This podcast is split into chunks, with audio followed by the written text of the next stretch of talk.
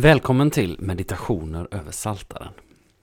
Tanken med de här inspelningarna, eller den här podcasten om man så vill, är att utifrån en vers ifrån Saltaren i Gamla Testamentet säga något litet som förhoppningsvis får bli till inspiration eller uppbyggelse eller fördjupning för dig som lyssnar. Alltså en vers ifrån Saltaren, några ord utifrån den versen och så en smula stilla musik. Varmt välkommen att lyssna.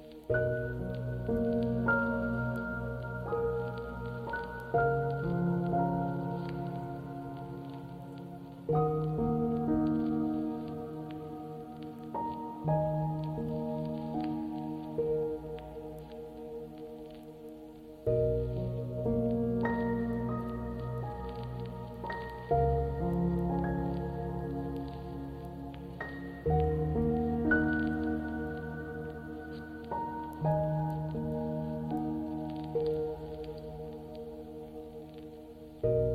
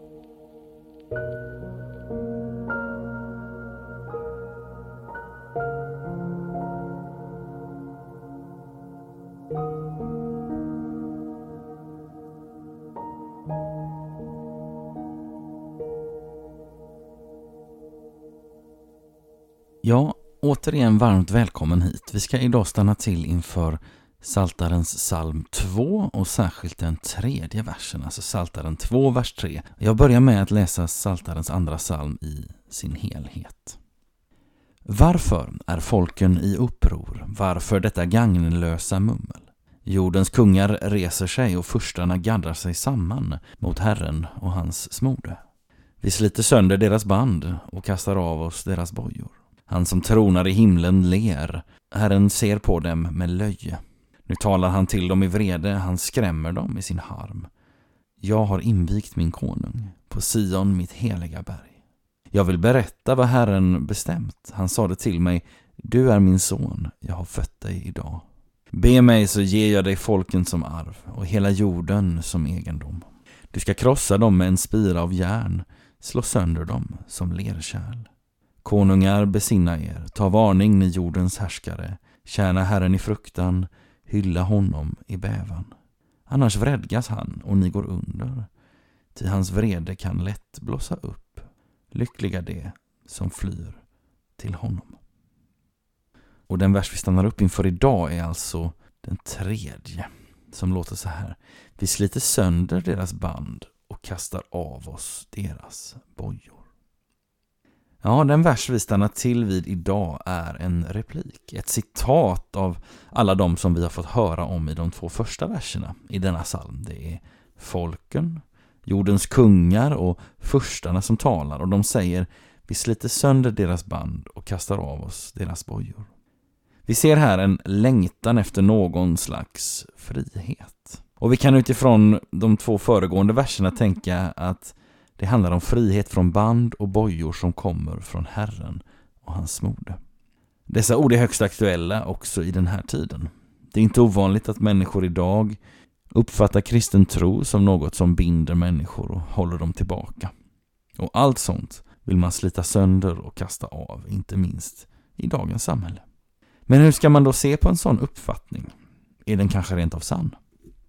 Det första som behöver sägas är att kristen tro först och främst är ett budskap om frihet. Alldeles i början av sin verksamma tid befinner sig Jesus i synagogan i staden Nasaret. Där, berättar evangelisten Lukas, läser Jesus några verser från profeten Jesajas kapitel 61. Och då bland annat orden att Herren har sänt mig att förkunna befrielse för de fångna och syn för de blinda att ge det förtryckta frihet och förkunna ett nådens år från Herren. Jesaja 61, vers 1 och 2.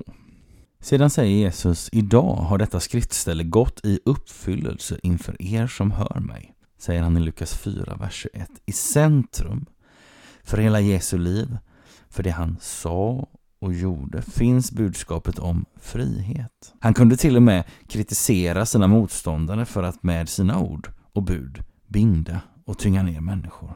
Det kan du se i Matteus 23, vers 4 eller Lukas 11, vers 46 till exempel.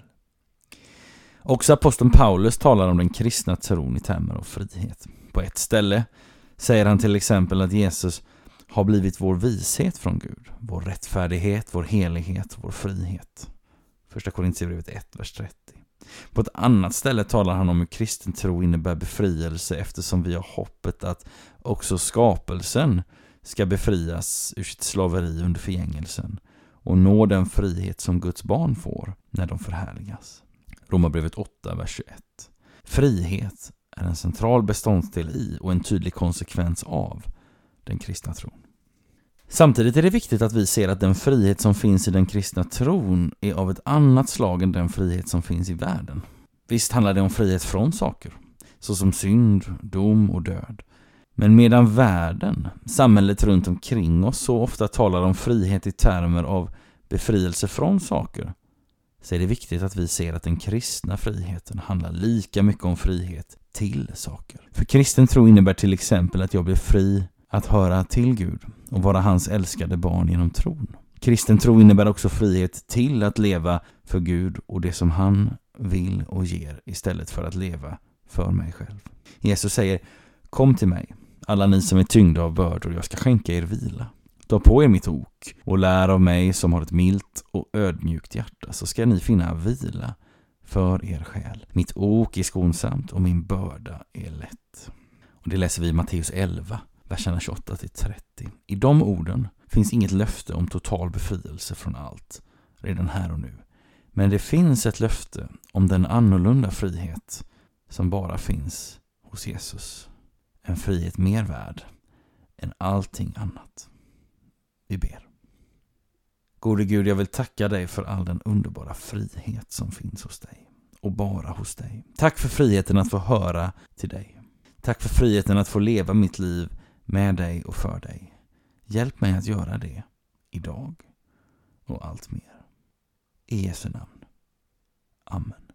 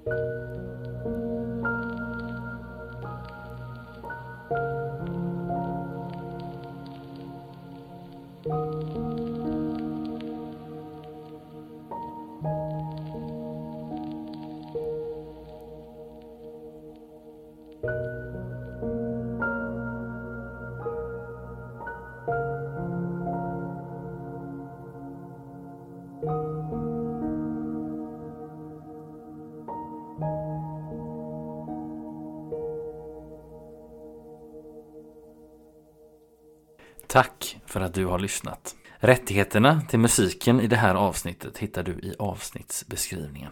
Tills vi hörs igen önskar jag dig allt gott och Guds rika välsignelse. Hej då!